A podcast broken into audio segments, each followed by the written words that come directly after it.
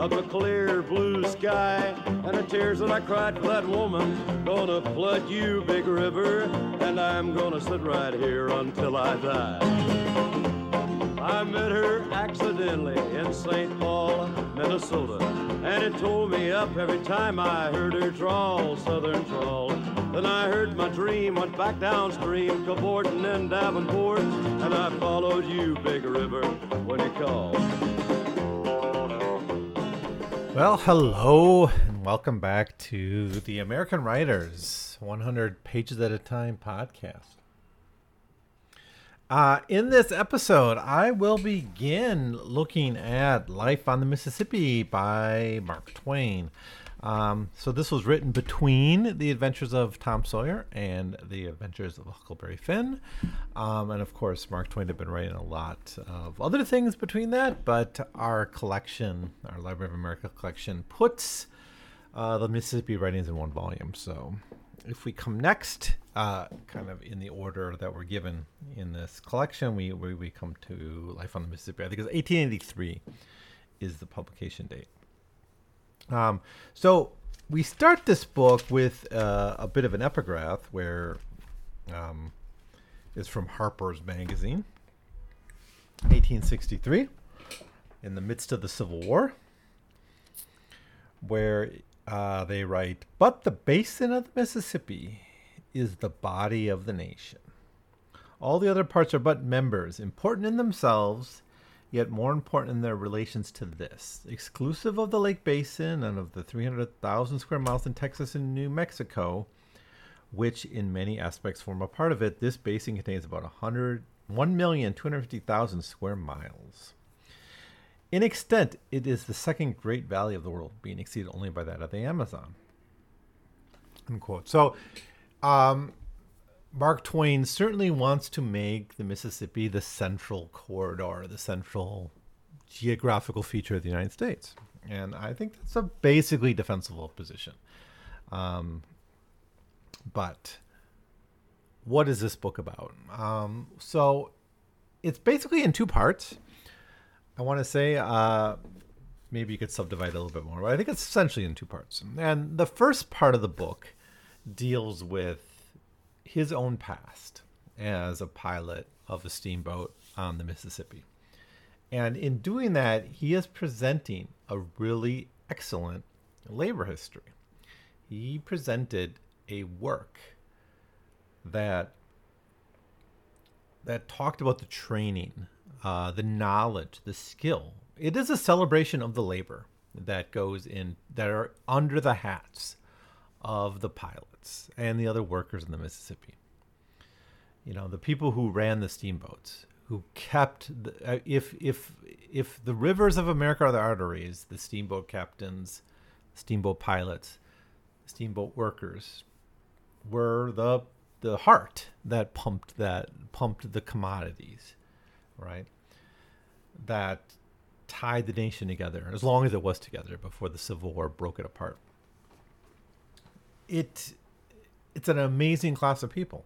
Um, and you learn a lot about just what it takes to be one of those people in in in looking at Mark Twain's account here.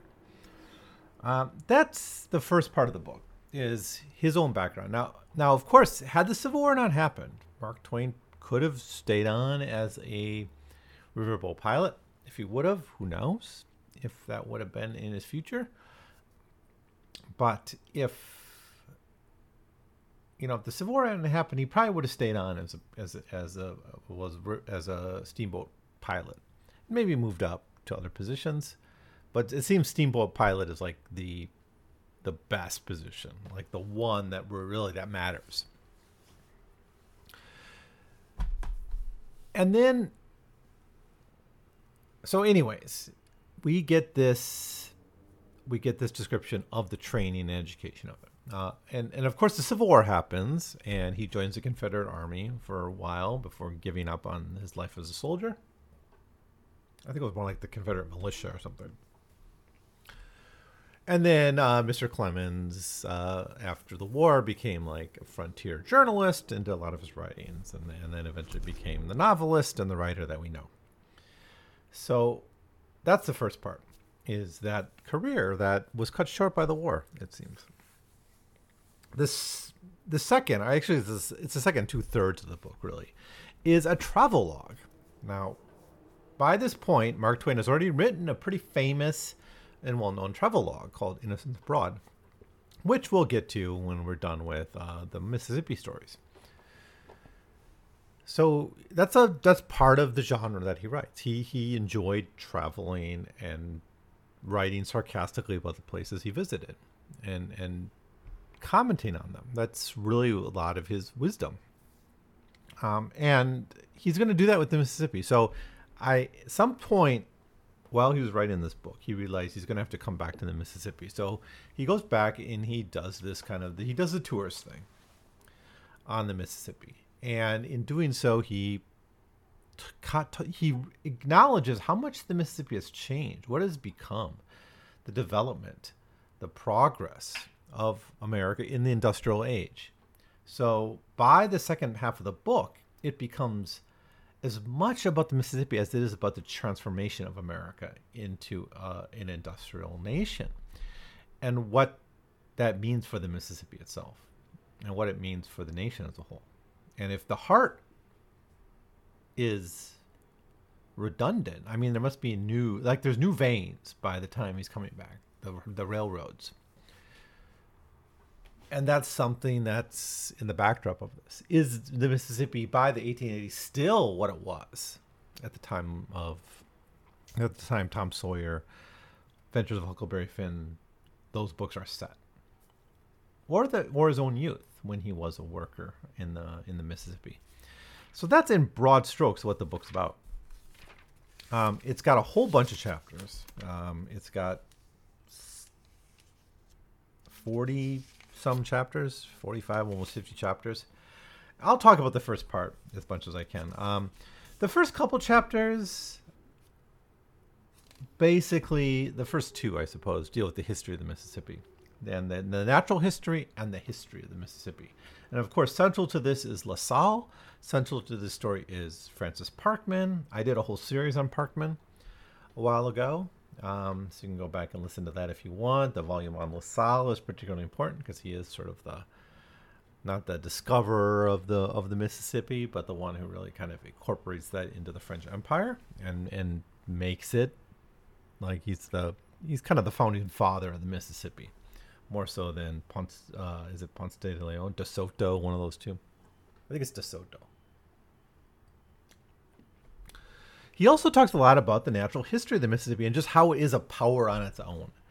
It's you know a lot. It's often been said that like in Huckleberry Finn and stories like that, like the Mississippi is a god. Well, he establishes this kind of thing in the terms of natural history, talking about the power of the Mississippi just to move ma- matter, move water, command so many of the rivers of of the United States it's the master waterway and it's the central environmental it's the central environmental fact of America for him. Um, and then he gets to LaSalle and the history of the discovery and the development of the Mississippi since that point. But that's that's just preliminary matters. It's not really what Mark Twain's particularly interested in. Um, and then he moves on then to tell about his own history with the Mississippi and his, you know, how he became acquainted with it and how he started his career uh, in the Mississippi and with it. Now, I, I, guess I would say that it doesn't seem to me that, that Mark Twain is that particularly interested in the actual history of of the Mississippi. He does, though, make an interesting point that about his accidental discovery and how it was essentially accidentally discovered a couple times, and and that's kind of an interesting historical curiosity given the significance of of the river ecologically and eventually historically. So in chapter three, he kind of moves from that and he starts to talk about the people of the Pacific, or sorry, the people of the Mississippi. Um, I always have the Pacific in my mind. I'm sorry about that, but uh, the people of the Mississippi. and he, he's not quite in the story yet, but you can tell he's kind of observing that. And he talks about the transition from the keelboats, which were the early form of transportation in the in the Mississippi and early American history, to the steamboats, which we all know, which is kind of what he would pilot, what kind of the Mississippi is most known for, is the steamboat travel. And then he goes into this long passage that he was writing for the Adventures of Huckleberry Finn. Remember, he was writing the Adventures of Huckleberry Finn before he wrote this book. And and he would come back to it later and finish the book. And he never quite knew the form it would take. And of course, it would take a pretty amazing form finally when he when he completes it. But we know from this that he had a lot of drafts and ideas there, and this is part of it. Um, so basically, this is a passage that would have been in the Adventures of Huckleberry Finn had he included it, but he didn't. Uh, which would have been when Huck Finn was sneaking on the steamboat scene. Um, and this was a a focus on the rough people the nature of the people on the steamboats, how they were just kind of rowdy and vulgar and salt of the earth types of people. And it's it's a window into that adult world. I and I know why it's gonna it would have fit into Huck Finn, is because it's I mean that's the theme of the of the story, right? Is that the adult world is kind of corrupted and vulgar and dirty and not really worth our time ultimately but I also sort of know why this uh, he sort of wanted to include it, or or maybe why he didn't want to include it because he he he has a love of these people because they're kind of his people. They're they're they're who he grew up with. And so maybe he doesn't want to put them in the same kind of category as like um, Douglas, Miss Douglas, and and Pap and those char- other the, the the the Duke and the King and these other characters from Huckleberry Finn. But I don't know. Um, but this chapter is a long passage from a draft of The Adventures of Huckleberry Finn. So, anyways, then we get to um, his him running away to become a pilot and there's definitely the, an aspect of social contagion here that he is attracted by the river and he's bored with you know if you read huckleberry finn and, and tom sawyer especially tom sawyer you know kind of what his image of growing up in in this region is.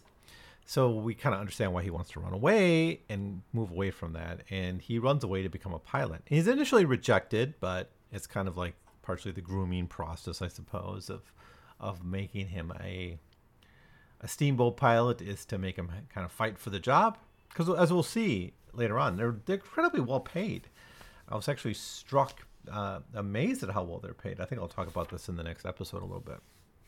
Is that i think it was the equivalent of, of like $9000 a month in current dollars is, is what the pilots were paid and it was like they earned it because they had to know so much and they had to go through so much training to get to that position where they could actually pilot you know a ship. I i looked at pilots when i was doing my my work on sailors and and you know they would of course help the ships get into the harbors right? They would know the local depths and those issues and that was difficult work.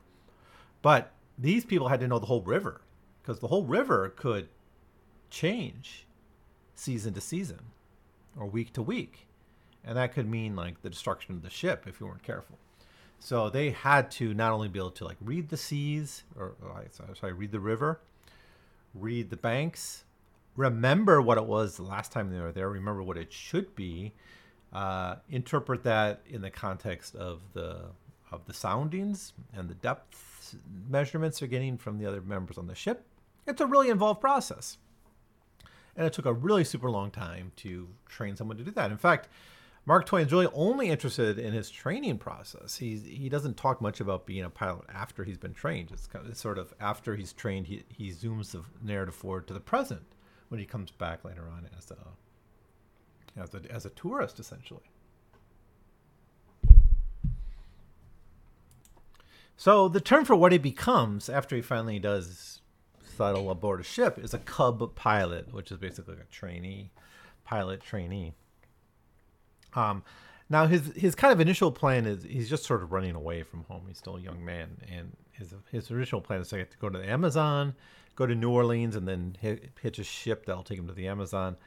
And instead, he um, gets to know the workers and the people of the Mississippi through the steamboats, and he decides he wants to maybe stay there, and and he basically takes on the challenge of being trained as a as a pilot. He needs to convince the the pilot of the of the boat he's on to to teach him.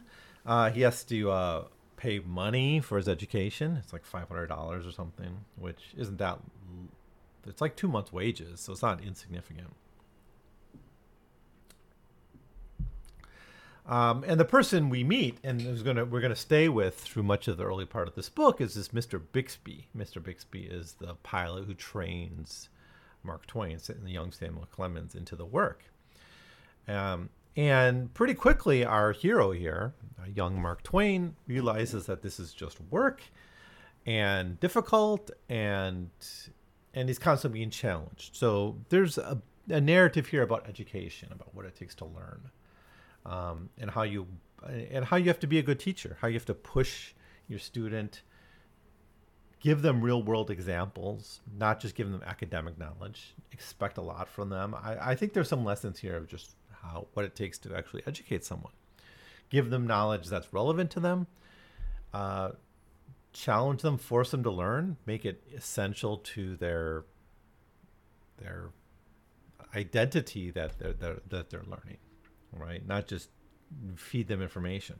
So you got a lot of stories like where Bixby will ask him like, so you know, how do you, you know, some detail about the about the river, and Mark, young Mark Twain will be like, I don't know anything about that, and the response will be, well, how, how can you not know that, right? Go back and study, essentially, and and force him to to learn it, and eventually that becomes much more direct in in putting him in threatening situations, giving him command of the ship, giving him the responsibility at various times, and the result of that is a pretty well trained um, pilot, which is what he became. Right. So that's what we get through much of the first hundred pages of this book. Then is various aspects of his education, culminating in him being tested by Mister um, Bixley. Um, but the details here are so wonderful. And i guess that's what i guess i'm going to close on. I'm not going to spend too much time on this on this because I, I, do have three more episodes where i where i need to talk about this book but um is the important thing is just how highly skilled these pilots were how they could like smell the river or see it or notice the subtle differences in the currents and and be able to speak confidently about the depth of the, the the river based just on the like the movement of the currents or the animal life or or remembering what the bank looked like last time they passed. And there's a great situ there's a great moment where the bank's actually lower than the last time they were on you know on that run but the conclusion isn't what you'd expect as that the river's going down it's that the river's going up because there's other evidence you need to consider. Like it was at one, one point lower and the river's actually increasing in depth. And this is stuff that these pilots have to keep in their head. Um, and then the differences between navigating at day and night how these pilots had to be able to navigate just as well at day at, at daytime as at nighttime and how difficult that was and how at nighttime you didn't see everything as clearly and you couldn't see the river quite as clearly, and, and there was more to distract you or mislead you. Um, how did you communicate with each other and and and keep a, a, a, camaraderie and a and a solidarity among the different pilots? And it's just really joyous to watch our our, our author here develop his confidence about the about his knowledge and actually learn something, right? And and it's such an interesting contrast to like the adventures of tom sawyer where the learning that's taking place at school and at church seemed to have no relevance to his life and of course, there's no real learning taking place there. But there's a lot of learning taking place in in the first chapters of the life on the Mississippi, when we see a young man motivated by challenges, motivated by life and death situations, motivated by his desire to have a profession, to to learn. I think I think there's a lot here about education. Actually, that's and and Mr. Bixby, one of the unsung heroes of American education. I, I, I want to believe that. It's kind of even he's kind of a rough guy. One of the great educators of our time, of of modern America. So, anyways, that's all I'm going to say. Um, I know it's not that much, but I have three more episodes to cover this book, and in the next episode, we'll we'll say more about the travelogue turn, how it turns. Is even before the halfway point where it turns into a travel narrative, and it becomes much more about the transformation of America. And if you're going to look at the transformation of America, what better place to look than the, the, the heart of America, which is the, the Mississippi or the circulatory system of America. So, anyways, that's going to be it for now. Uh, thanks for listening. Uh, I'll see you next time with part two of my, my thoughts on life on the Mississippi. Floyd! Then you took me to St. Louis, later on down the river. A freighter said she's been here, but she's gone, boy, she's gone. I found her trail in Memphis, but she just walked up the bluff. She raised a few eyebrows and then she went on down low. Now won't you bat it down by Baton Rouge?